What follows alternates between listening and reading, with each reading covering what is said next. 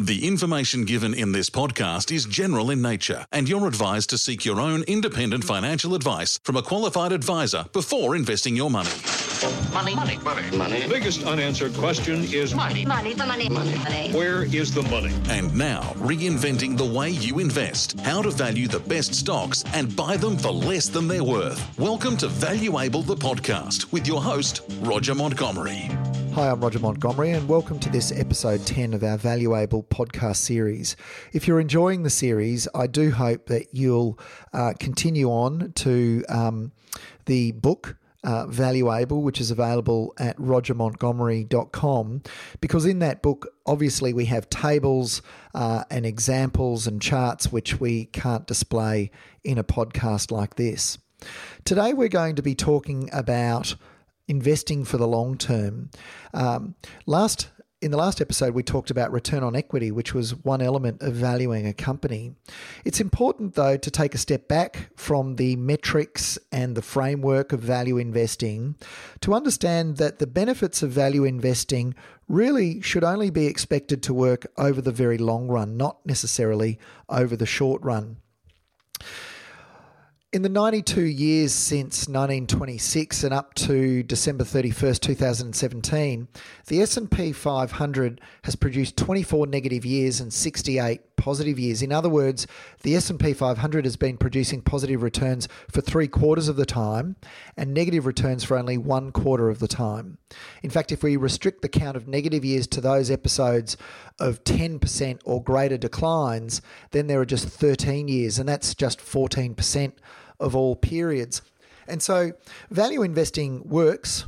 It's particularly helpful in the negative years, and it's also going to be reassuring in those negative years because you know that if you're finding opportunities in those major negative years, there are very few on of them, and they're typically followed by many positive years.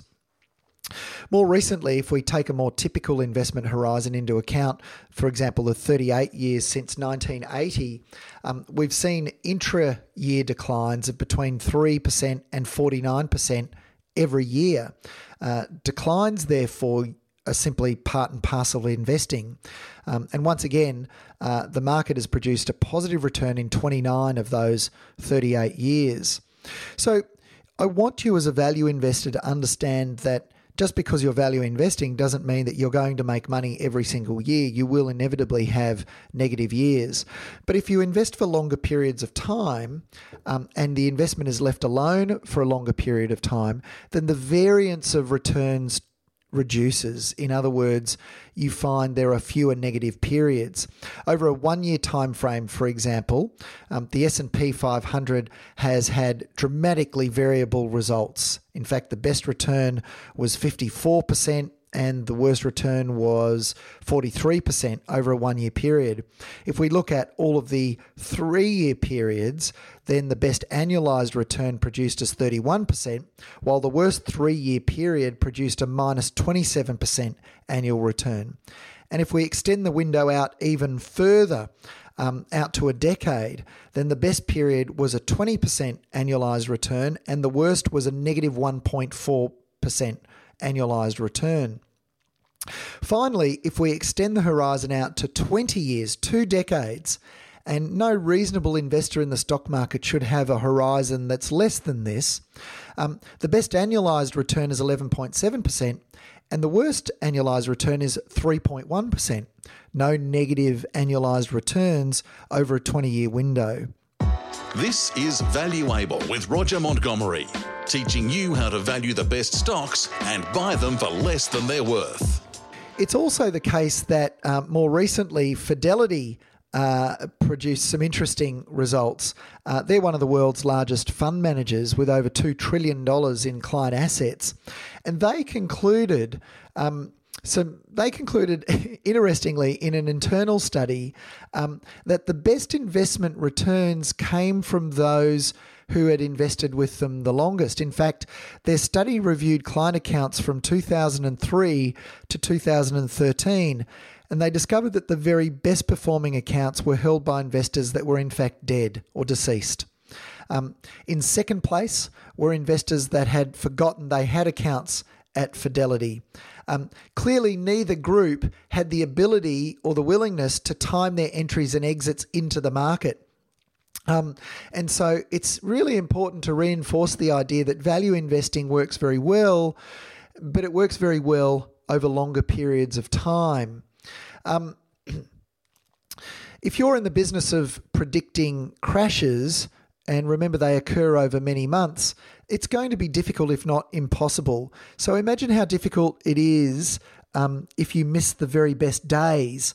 Um, if you're going to get uh, the the sell-offs wrong, uh, then it's likely you're going to not be able to pick the very best handful of days. If we look at the S&P 500 data, missing just a few choice days over the past two and a half decades results in materially detrimental uh, reductions in your returns for example, $10,000 invested in the S&P 500 on January the 1st, 1992 and reinvested annually through to December 31st, 2017, that $10,000 grew to $109,000, which was an annual compounded return of 9.6%.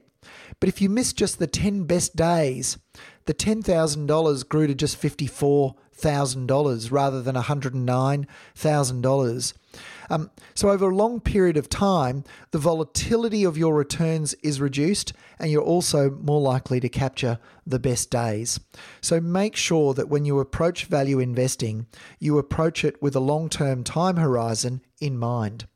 That's all we've got time for today in this podcast. I look forward to talking with you in podcast episode 11 for Valuable and look forward to talking to you again soon. You've been listening to Valuable, the podcast with Roger Montgomery, reinventing the way you invest. Subscribe, rate, and review at Apple Podcasts, Stitcher, Pocket Casts, Castbox.fm, or wherever you get your podcasts from. Stream on demand from our website. This has been another quality podcast production from Bytes.com. Want to learn more? You can get Roger's best selling book, Valuable, from Amazon or any good online book retailer.